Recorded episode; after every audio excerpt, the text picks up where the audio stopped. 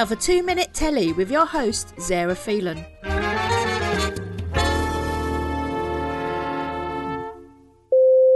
There is no other title more apt for the latest Sky Atlantic series, I Hate Suzie, a series in which Billie Piper is a raving nymphomaniac and actress on what can only be described as acid in this chaotic downward spiral of infidelity fallout. Drenched in adult themes and content, Billie Piper reunites with The Diary of a Call Girl writer Lucy Prebble to follow the life of a once reality show winner and actress Suzie Pickles, played by Piper. Happily married with a deaf child, the opening moments in the first episode seem like she's living her best life, that is, until a news story breaks after her phone has been hacked and a sexually graphic image of Suzie is published featuring a guy who isn't her husband, and the photo is pretty recent too. From here, the headache-inducing chaotic acid trip commences as Susie's world starts to implode. Episode by episode, we follow her through the stages of shock, denial, fear, shame, bargaining, guilt, anger and acceptance as Suzie and her best friend and manager Naomi, played by Leila Farzad, try to hold her life, her career — she's on the verge of landing a major deal with Disney —